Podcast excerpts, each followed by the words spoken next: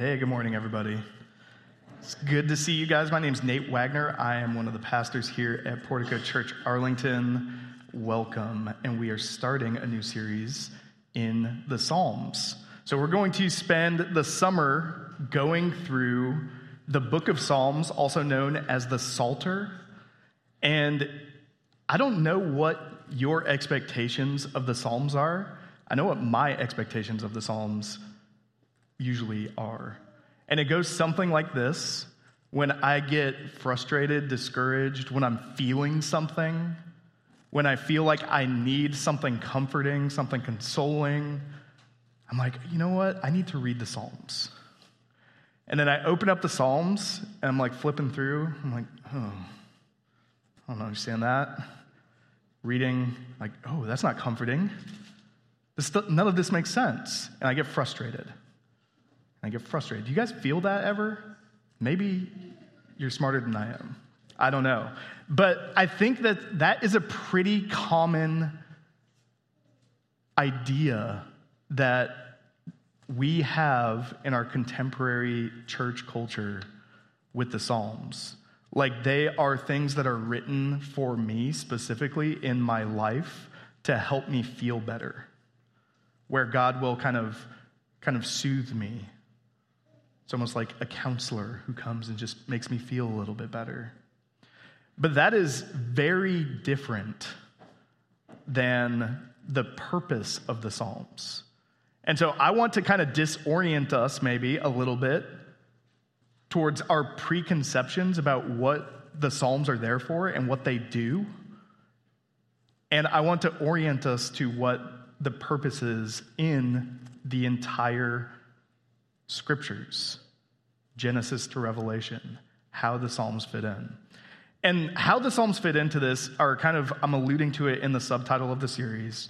They are prayers in Christ, through Christ, and for Christ.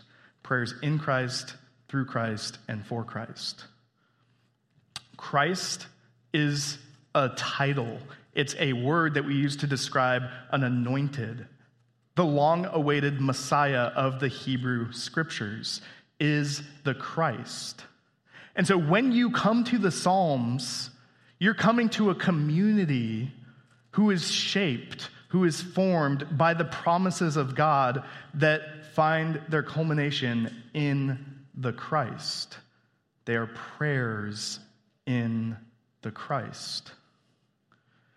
And for us as Christians, we are approaching the Psalms on the other side of the fulfillment of the Christ, the Jesus of Nazareth, his life, his death, his resurrection, fulfilled this anticipation of the Christ. And so now we are approaching these, which were originally Hebrew scriptures, as Christians, and we're claiming them because we are praying through Christ. We are engrafted into his life, his death, his resurrection. That's the mission of this church is to unite people to life in Christ. And so because we are in Christ, these prayers are our prayers. These prayers have become our prayers. And then ultimately, my hope for me, my hope for you, my hope for everyone who reads and interacts with the Psalms is that these would become prayers for Christ. Prayers for Christ. This is the Word of God, it's living and active.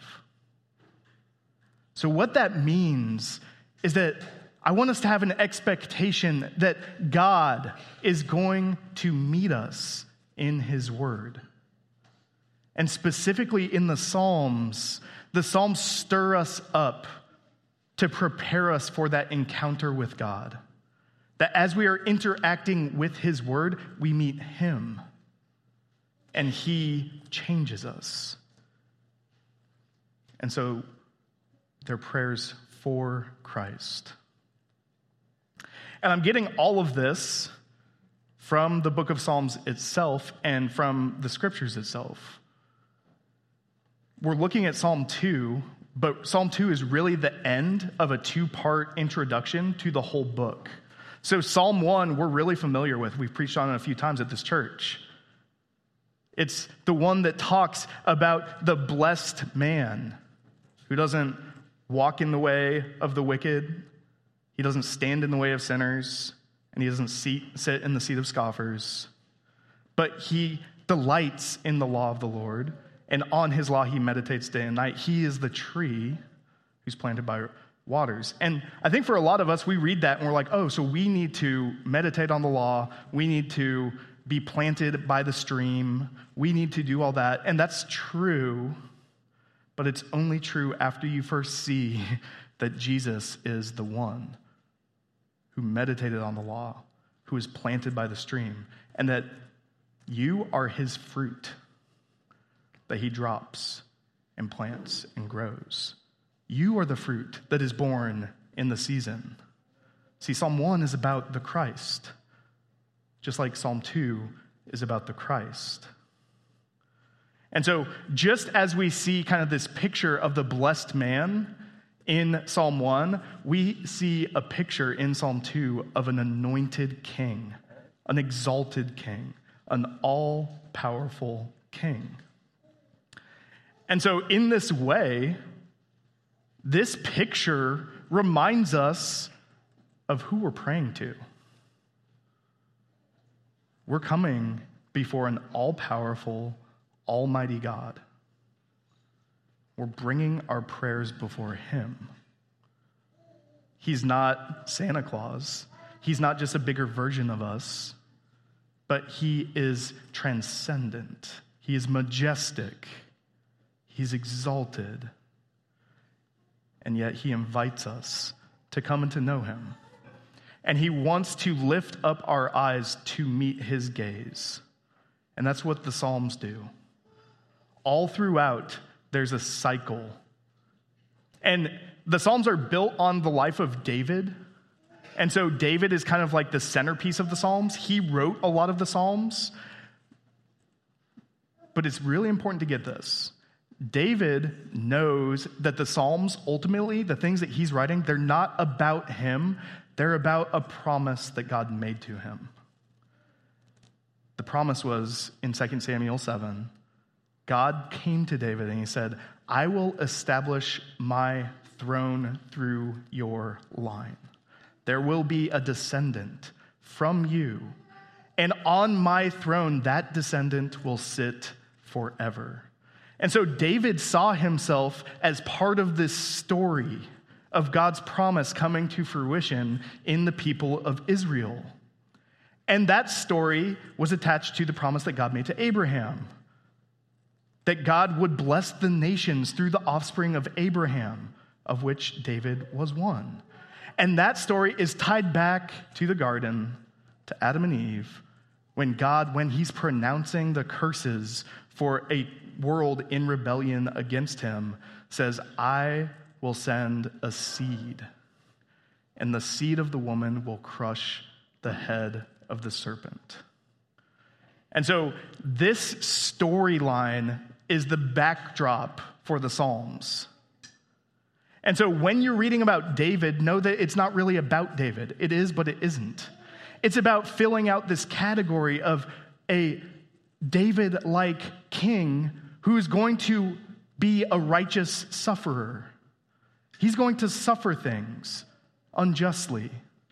He's going to be oppressed. He's going to be resisted. He's going to be rebelled against. And yet, there is hope because God's promises never fail. And so that's the flow of the Psalms. So I wanted to give that to you before we actually read Psalm 2 because I think it'll help you understand what's going on here. What it's inviting us into as God's people is not to just say, hey, what does this psalm say about me? And how do I find myself in this psalm? No, how do you lose yourself in this psalm? How do you become swept up in this better story? So, we're going to be starting with Psalm 2. And like I said, it's kind of the second part of the introduction to the whole book. Psalm 2, it's at the very beginning of the Psalms, obviously. which is kind of right in the middle of the Bible. You can flip open, there's Bibles in front of you, or you can look on the screen, the words will be up there as well. Why do the nations rage and the peoples plot in vain? The kings of the earth set themselves, and the rulers take counsel together against the Lord and against his anointed, saying, Let us burst their bonds apart and cast away their cords from us. He who sits in the heavens laughs. The, Lord's, the Lord holds them in derision. Then he will speak to them in his wrath and terrify them in his fury, saying, As for me, I have set my king on Zion, my holy hill. I will tell of the decree. The Lord said to me, You are my son. Today I have begotten you. Ask of me, and I will make the nations your heritage and the ends of the earth your possession. You shall break them with a rod of iron and dash them in pieces like a potter's vessel. Now, therefore, O kings, be wise, be warned, O rulers of the earth. Serve the Lord with fear and rejoice with trembling. Kiss the Son, lest he be angry and you perish in the way, for his wrath is quickly kindled. Blessed are all who take refuge in him. Please pray with me. Father, these words are they're epic. They speak of cosmic realities. They speak of things that are too big for us to really fully understand. And yet, Lord, we are drawn to them because your word speaks to us, it calls us. And so, as we are invited into this conversation, Lord, I ask that we would meet you. That we would meet you not as we expect to meet you, but as you want us to meet you. That you would disorient us from our desires, and that we would submit ourselves, Lord, to the good that you have for us. So, Lord, I ask that we would receive this morning what you have for us. It's in Jesus' name we pray. Amen. So, in this psalm, there's kind of three sections. There's three basic sections. You could make four if you wanted to, but we're going to do three.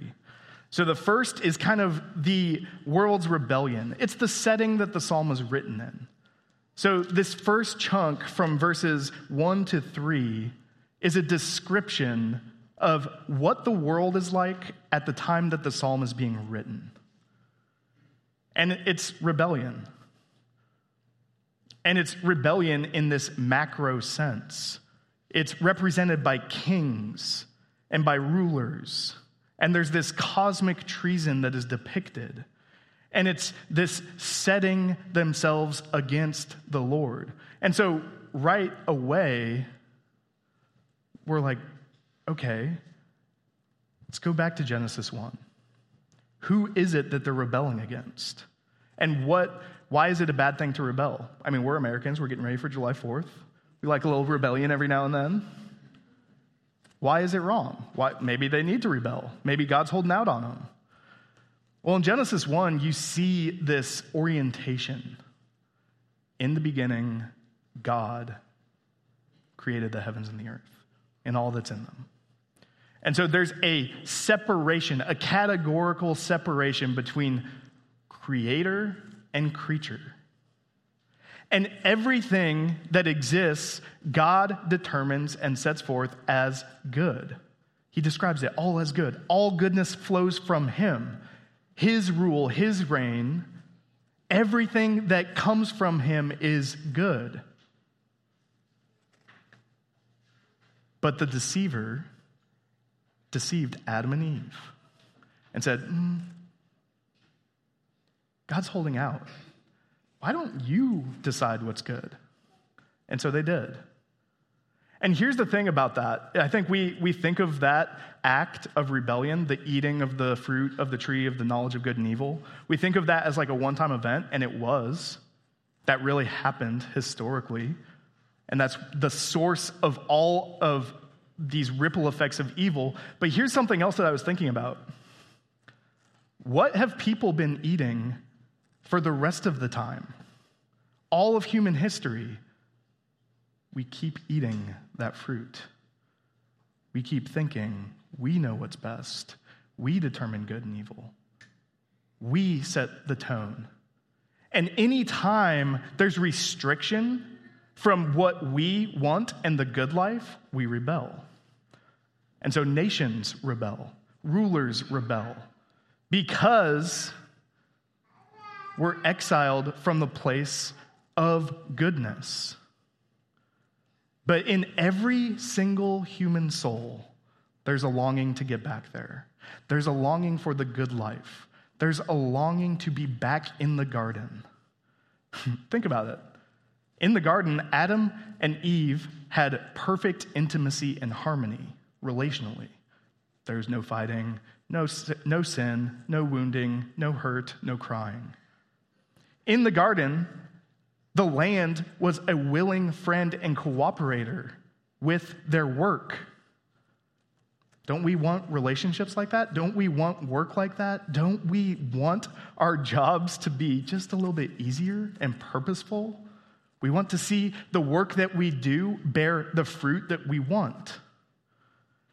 And so, what we have done is we say, okay, we don't want God, but we do want the garden. So let's make it. Let's make it on our own. You see this in the Tower of Babel but not just the Tower of Babel, you see it repeated throughout human history. Every human project has been basically a way of trying to reproduce the garden without God. And it's because we determine what's good and evil. We do it. All of us, every single one of us do this.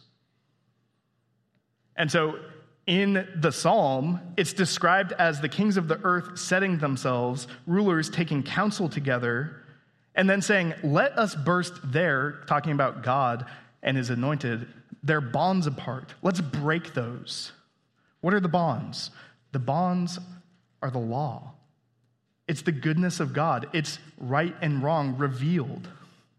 It's His creation that we reject him having lordship over. And so we don't want, we see those as bonds. They're restrictions against us getting what we want. And they're cords, they're tying us. They're not allowing us to get the things that we want. And so this is the context of the world. Now, here, all of this is fine. Now let's make it a little bit personal. Here's the problem with all of that the thing that happens when rulers, when nations set themselves against God and his anointed, the goodness that flows from him is that they introduce sin, death, evil. And so, this is what it, it feels like to live in a world like this. I'm not going to have to explain it very much.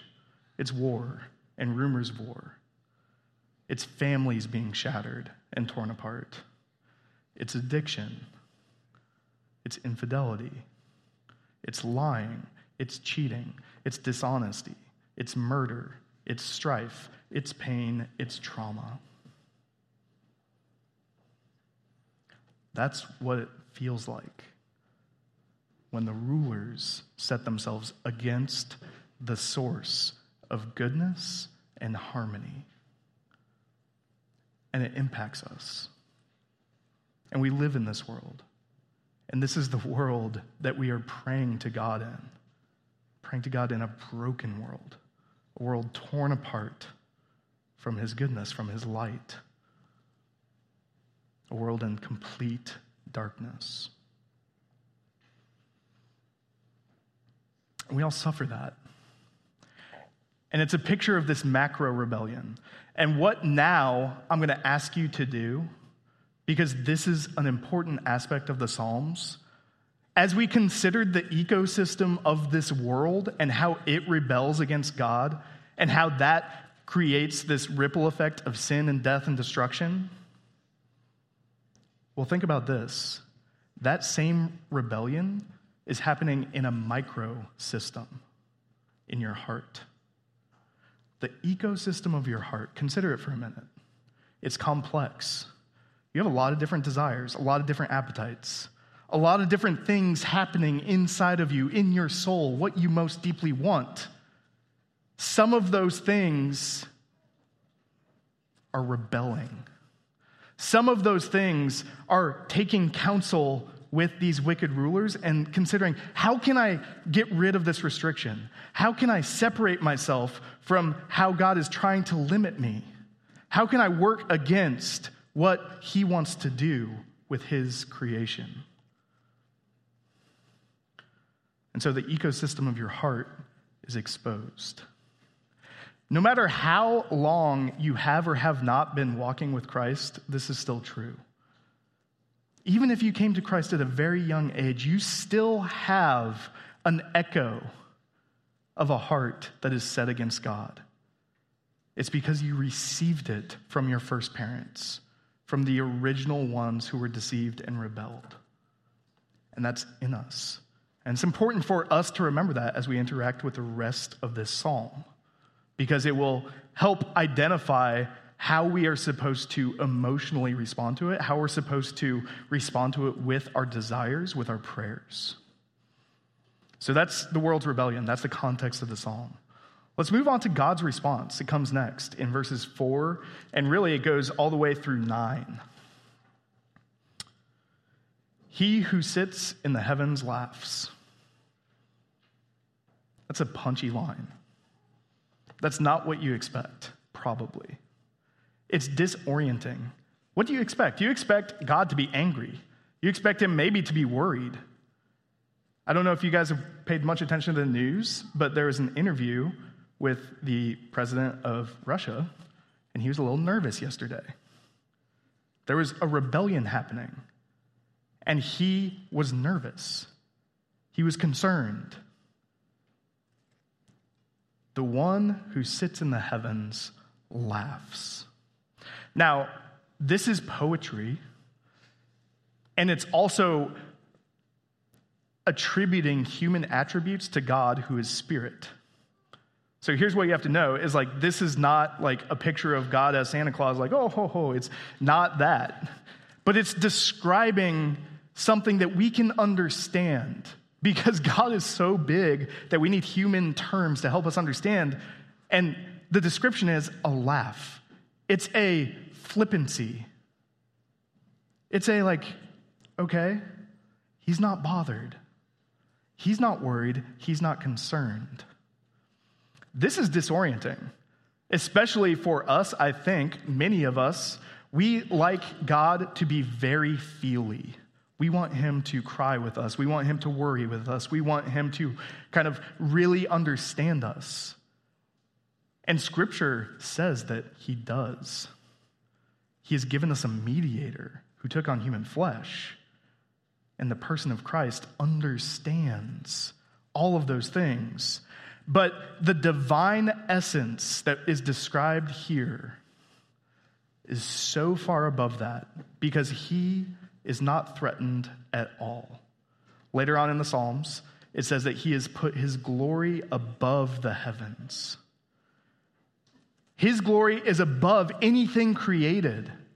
He's uncreated. He doesn't need creation. He's not dependent on it. He's not influenced by it. He is the great I am. I am who I am. Nothing that happens will ever change that. That's what this is communicating. That's what it means for God to laugh at the rebellion. But that's not the only thing he does. So, the first thing that the psalm wants to remind us and ground us in is that we are praying to an all powerful God who is orchestrating and controlling and sovereign over every single human event, even the rebellion against him. But it also shows that God has wrath towards rebellion. So he's not worried about it, but he has wrath for it. Again, same kind of thing. This is not like dad getting angry and yelling at the kids. That's not the kind of wrath that the Lord has. Again, he is spirit, he is sovereign. So his wrath comes from his goodness, it comes from his character, it comes from who he is. And it comes because he ultimately wants to protect, preserve creation. He wants to ensure that the goodness of the creation that he made comes to perfection on the last day. And part of that is judgment to clean, to get rid of all that is evil.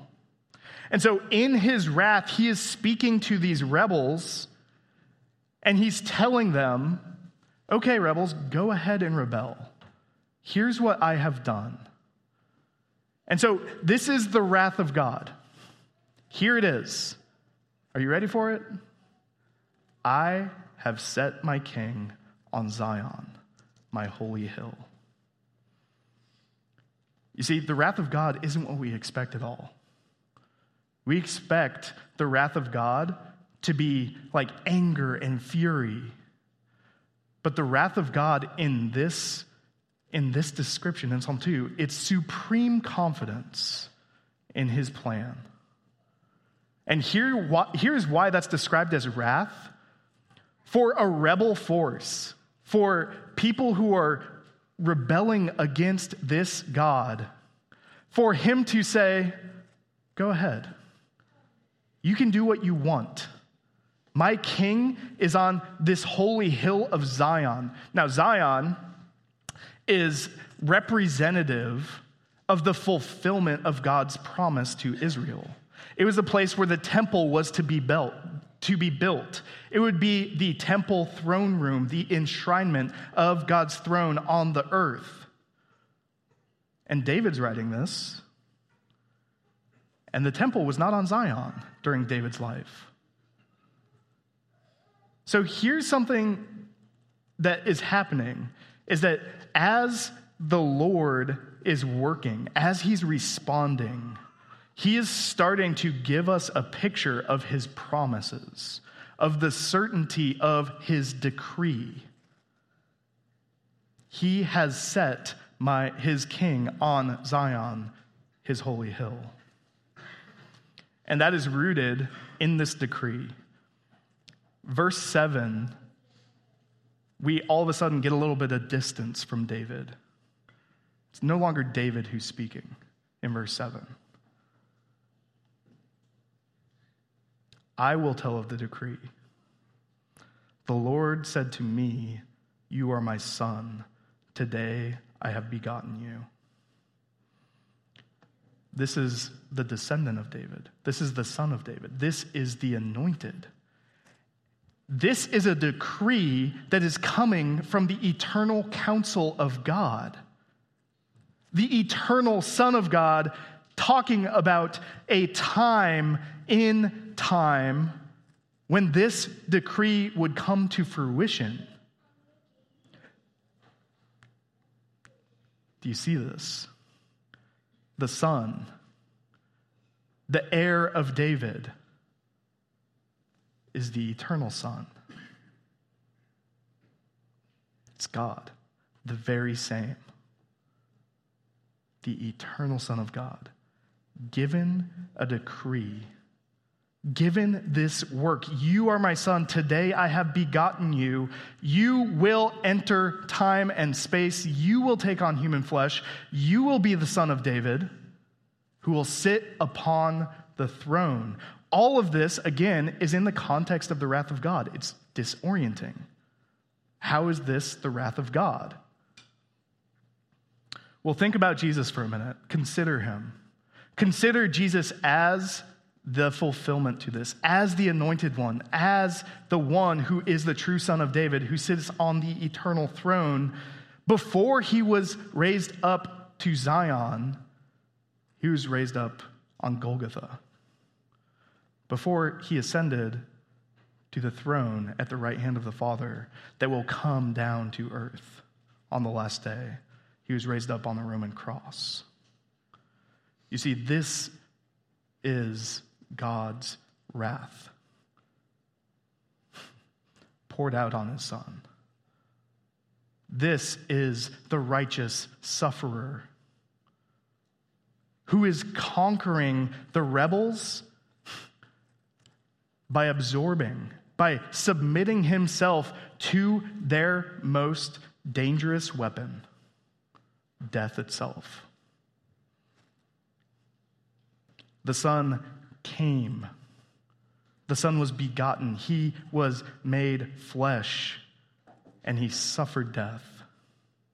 And it's in his death that we see verse 9 happen fulfilled, finished.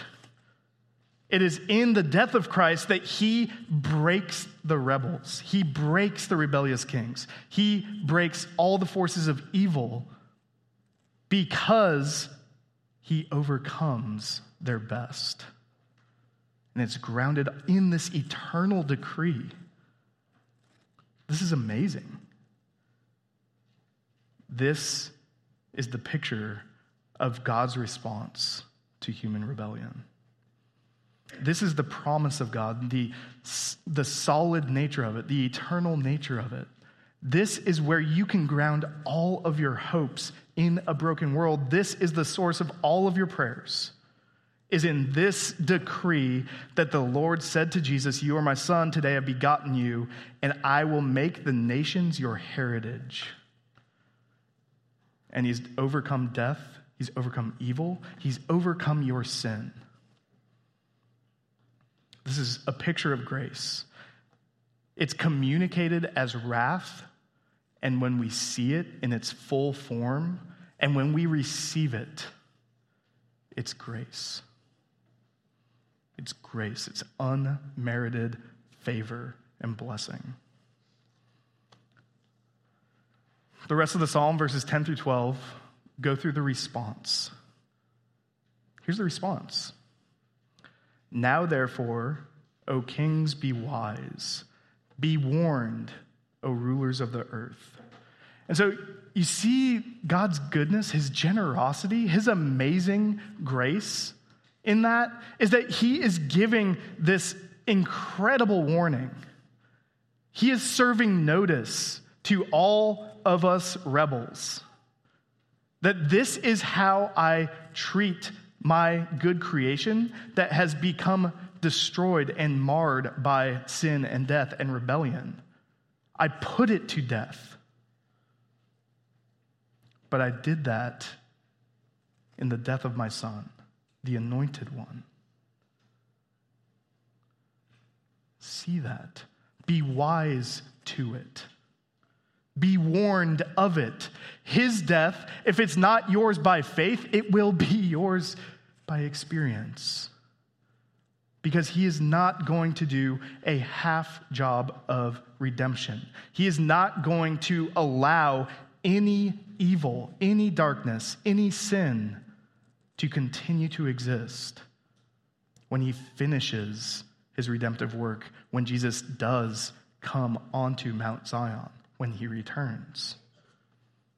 So be warned, he tells us.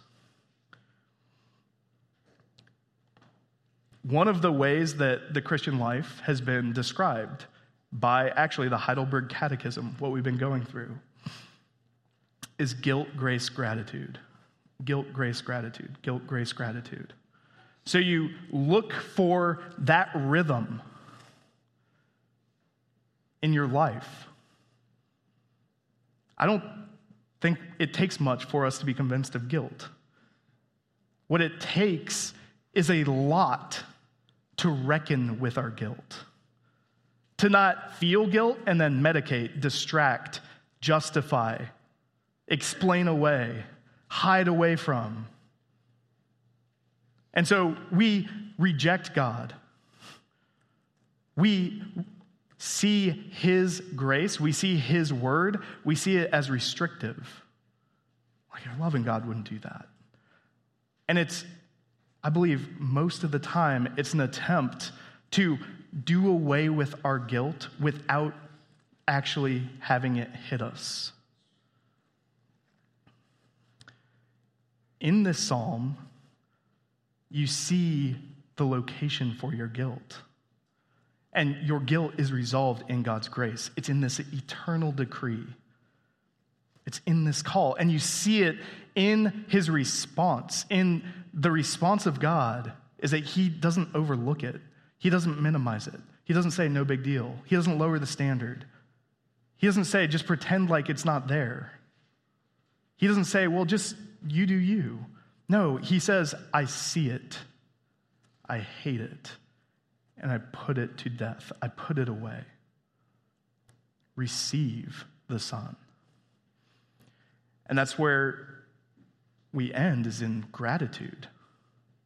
As you have come to know God's grace in that way, your life explodes in gratitude. That's the picture here. Think about it in very concrete, kind of like human terms.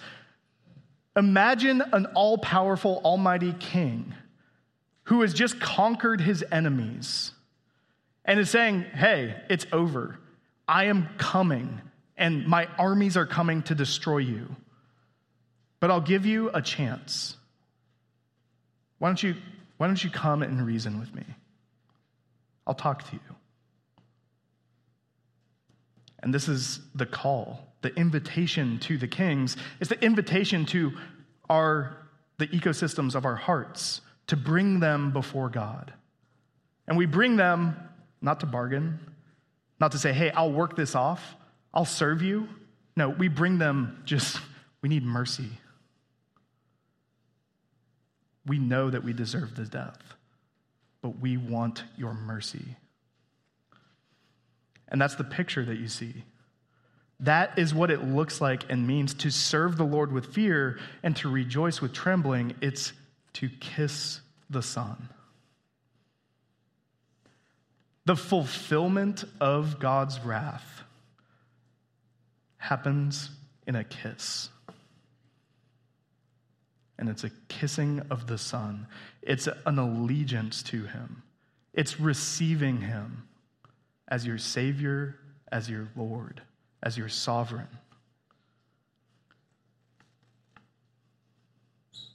It's unbelievable, unfathomable. How good must God be? How powerful must God be to take people like us, people who have rebelled, who have run from God, who have worked against God, who have hated Him, who have destroyed His creation, to be invited into his throne room and to be received with mercy, to be invited to kiss him, to be made his friend, his ally.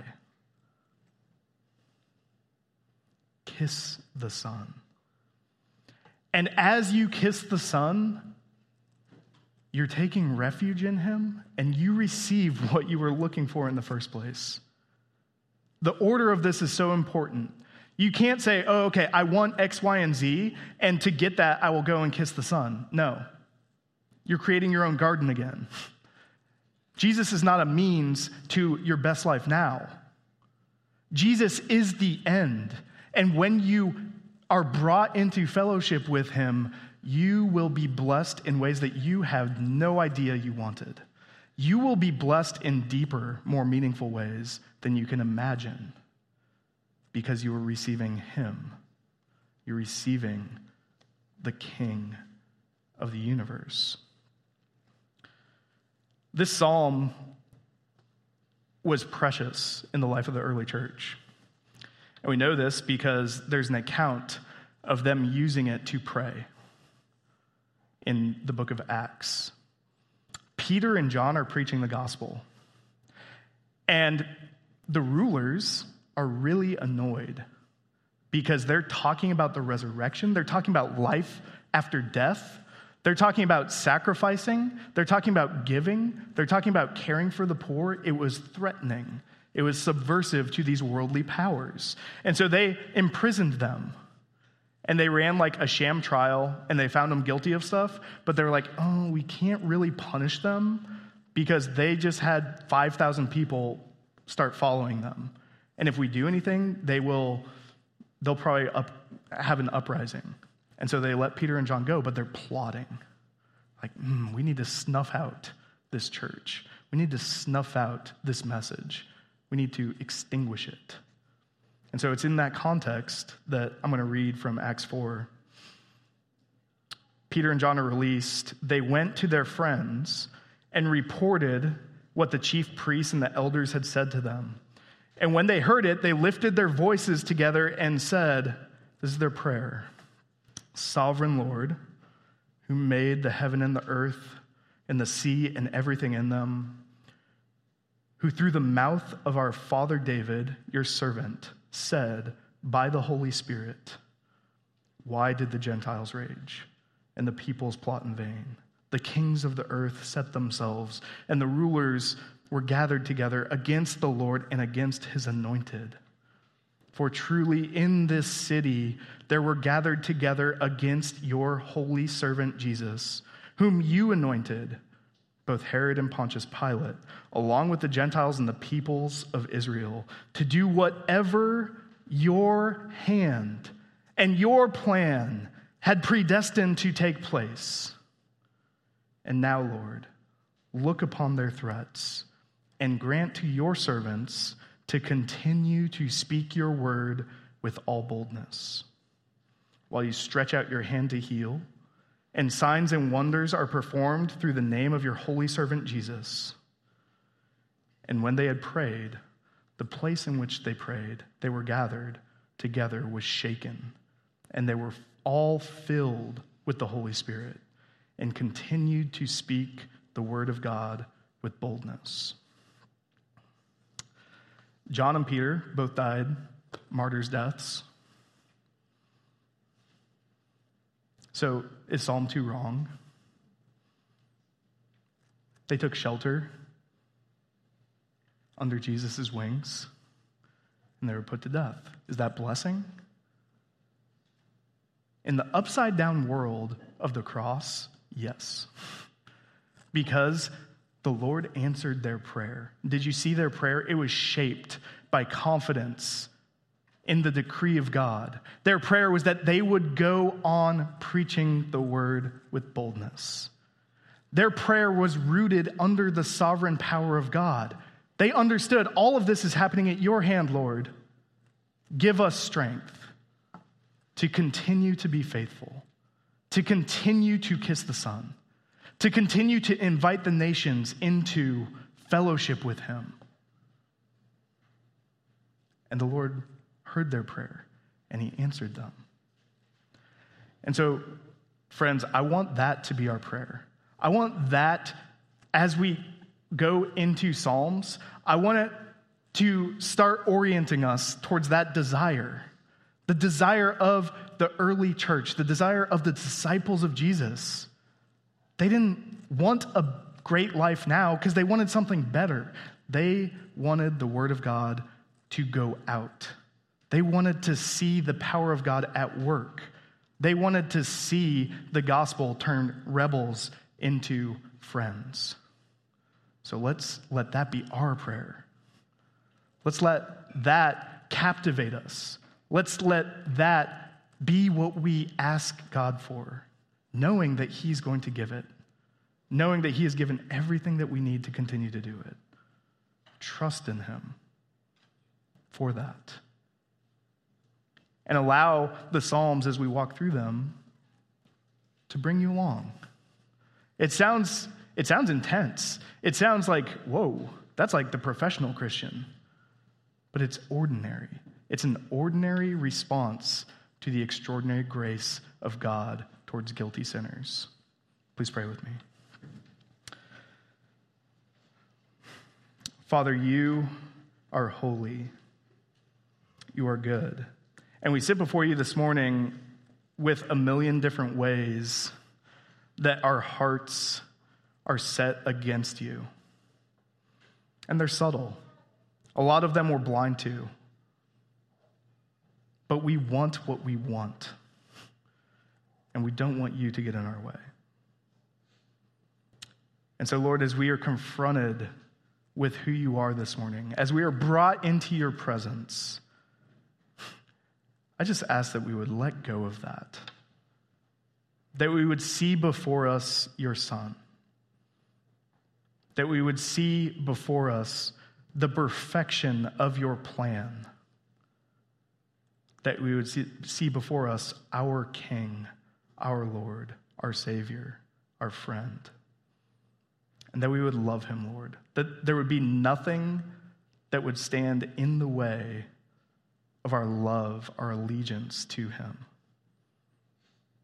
because we understand we've received your goodness and your grace in him. And so, Lord, I ask that the Spirit would fill us, that we would continually be filled with your Spirit so that we can continue the work of your people to be messengers, to be heralds, to be examples, to be witnesses of the work of redemption that you are doing in this earth. Lord, give us that privilege. We ask of it in the name of Christ, and it is in his name that we pray. Amen.